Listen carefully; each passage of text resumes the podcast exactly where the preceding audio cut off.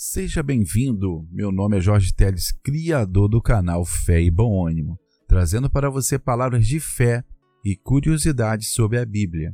Me encontre no canal do YouTube Fé e Bom Ânimo e nas redes sociais. E para maiores informações, acesse meu site féebomânimo.com.br.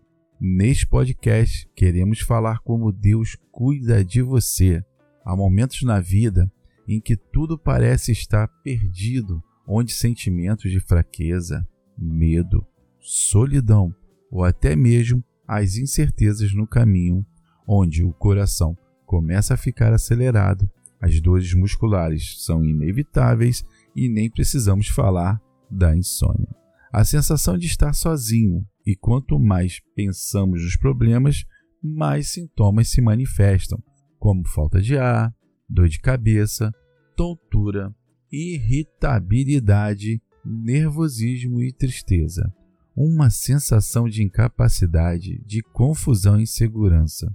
Independentemente da idade, sexo, raça, nacionalidade, este mal pode atingir a qualquer um de nós. Neste momento, nos deparamos também com uma venda em nossos olhos, pois esquecemos de recorrer ao nosso Pai, que cuida de nós a todo momento. Mas saibam que Ele permanece intacto ao nosso lado, nos ajudando, nos ouvindo, nos guiando, nos protegendo, nos amando, nos capacitando, nos moldando e, e cuidando de nós. Ele é simplesmente a luz no fim do túnel escuro daquele sofrimento.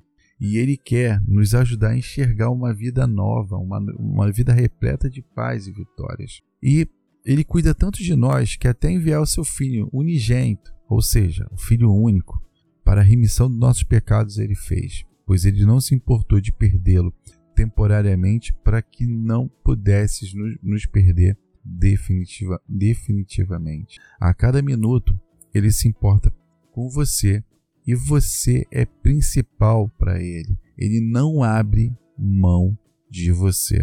Eu andei procurando na internet e tem um, um conto de 2001 de uma igreja nos Estados Unidos chamada Almighty God Tabernacle, Tabern ou seja, Tabernáculo do Deus Todo-Poderoso. Isso é de Nova, Nova Orleans, onde um pastor relatou sobre o cuidado de Deus em nossas vidas. Ele relata assim: Era tarde da noite de um sábado e o pastor deste tabernáculo estava sentado em sua mesa na igreja, refinando o sermão do dia seguinte. De repente, ele decidiu ligar para casa para ver sua esposa.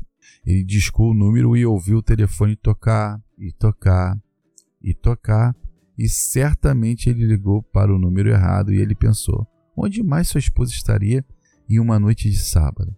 Ele ligou para o número novamente e encontrou sua esposa, do outro lado da linha. Ele riu quando pensou na pessoa que ele deve ter perturbado tão tarde da noite. Pouco depois, o pastor recebeu um telefonema de um homem que se perguntava se um telefone havia sido feito para ele a partir desse número. Aí o pastor respondeu: Ó, oh, você deve ser o único, disse o pastor, rindo, né? E começou a se desculpar por ligar para o número errado. E a outra pessoa do lado falou assim: não há necessidade de se desculpar. E aí ele começou a contar a história daquela noite. Veja, naquela noite eu estava sentado na minha sala de estar, pensando seriamente em tirar a minha vida. E aí eu disse a Deus: se você realmente está aí, por favor, mostre-se para mim e não me matarei. E neste momento o telefone tocou. Continuou ele. Quando olhei para o identificador de chamadas, eu lia Deus Todo-Poderoso. E aí eu fiquei com medo de atender o telefone. Bem, irmãos, esse conto ele circula na internet desde julho de 2001 e não há lastros para afirmarmos se a história é real. Mas o, que é certo é que ele é um conto inspirador, que nos ajuda a refletir sobre o carinho de Deus sobre as nossas vidas. Muitas vezes temos uma carteira esquecida em casa, um pneu furado de um carro, e muitas das vezes acordamos atrasados para um compromisso. Se observarmos mais atentamente, iremos ver que tivemos um livramento de um mal naquele dia e naquele momento. Há muitos relatos, relatos sobre esses, estes pontos e você deve se refletir sobre algum deles sobre a sua vida também. Talvez você não enxergue a resposta para a resolução dos seus problemas neste momento. Tudo porque você não consegue fazer o principal, descansar a sua mente no Senhor.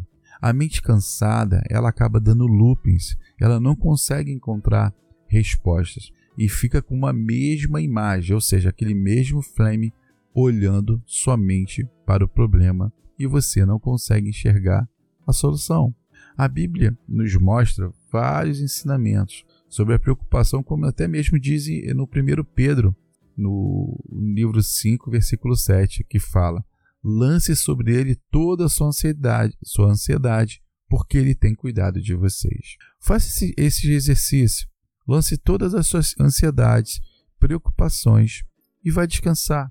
Confie que no dia seguinte você terá respostas. Muitas vezes o que precisamos necessariamente é enxergar os problemas, as preocupações de lado e enxergá-los sobre uma outra perspectiva. Acredite em Deus, Ele sempre cuidará de você.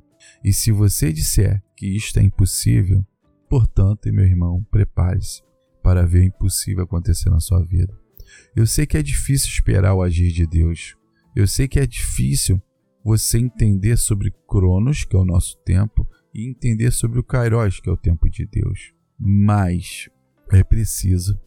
O melhor você não virá, é, o melhor de Deus ele não virá em nossa ansiedade, mas simplesmente ele virá na nossa confiança de que ele pode. Eu quero que você tenha essa mensagem gravada no seu coração. Descanse em Deus, deixa ele agir, deixa a ansiedade sair e deixa Deus entrar e você irá ver grandes realizações na sua vida. Vou orar por você e pela sua família. Pai amado, entrega a vida do nosso irmão, para que a sua ansiedade possa ser jogada em ti, onde no lugar da preocupação haja espaço para a confiança. A fé de que dias melhores virão, pois a qualidade de vida irá abundar. No nome de Jesus. Amém. Até o próximo podcast. Fique com Deus e tenha uma vida sem preocupação.